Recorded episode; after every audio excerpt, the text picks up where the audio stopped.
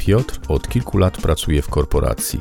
Ma wiele pomysłów na biznes, postanowił więc spróbować własnych sił. Podjętą decyzją podzielił się z najbliższą rodziną. Wówczas padło pytanie, pod jaką nazwą chce prowadzić swą działalność. Piotr nie wie jeszcze, jak przepisy prawa regulują kwestie firmy i jaki ma na to wpływ wybór formy prawnej działalności gospodarczej. Zastanówmy się, o czym Piotr powinien wiedzieć.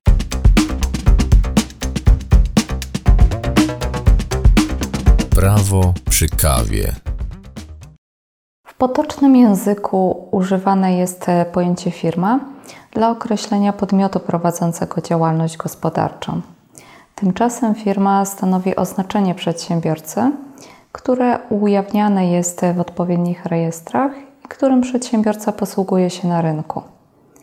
Wybór odpowiedniej firmy jest istotny z uwagi na to, że będzie ona oznaczeniem wyróżniającą, wyróżniającym naszą działalność wśród innych konkurencyjnych przedsiębiorców.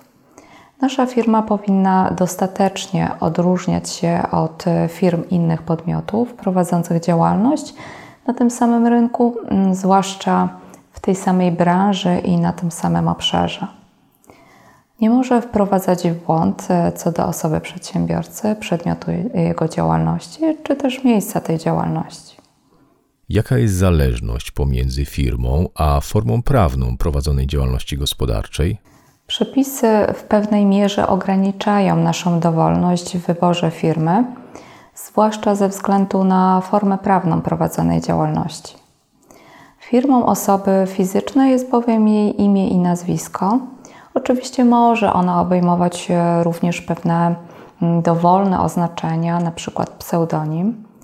Firmą zaś osoby prawnej jest jej nazwa E, która może e, stanowić dowolne finezyjne oznaczenie, powinna jednak zawierać określenie jej formy prawnej.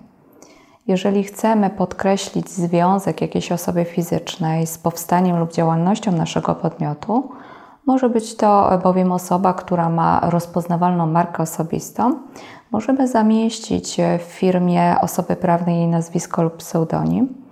Oczywiście wymaga to pisemnej zgody tej osoby, a w razie jej śmierci zgody jej małżonka i dzieci.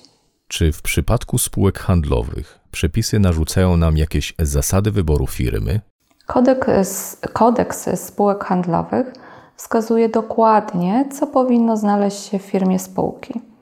I tak e, firma spółki jawnej powinna zawierać nazwiska mm, lub nazwy wszystkich jednego lub kilku wspólników oraz dodatkowe oznaczenie spółka jawna. Firma za, zarówno spółki komandytowej, jak i spółki komandytowo-akcyjnej obejmować natomiast musi nazwisko jednego lub kilku komplementariuszy oraz dodatkowe oznaczenie odpowiednio spółka komandytowa lub spółka komandytowo-akcyjna. Pamiętajmy, że jeżeli komplementariuszem jest osoba prawna, firma powinna zawierać pełne brzmienie nazwy tej osoby prawnej. Nazwisko lub nazwa komandytariusza w spółce komandytowej, czy też akcjonariusza w spółce komandytowo-akcyjnej nie może być zamieszczona w firmie spółki. W przypadku jej zamieszczenia komandytariusz czy też akcjonariusz taki odpowiada za zobowiązania spółki wobec osób trzecich, tak jak komplementariusz. W przypadku spółek kapitałowych, czyli spółki z ograniczoną odpowiedzialnością i spółki akcyjnej, firma może być wybrana dowolnie. Powinna jednak zawierać dodatkowe oznaczenie spółka z ograniczoną odpowiedzialnością, spółka akcyjna.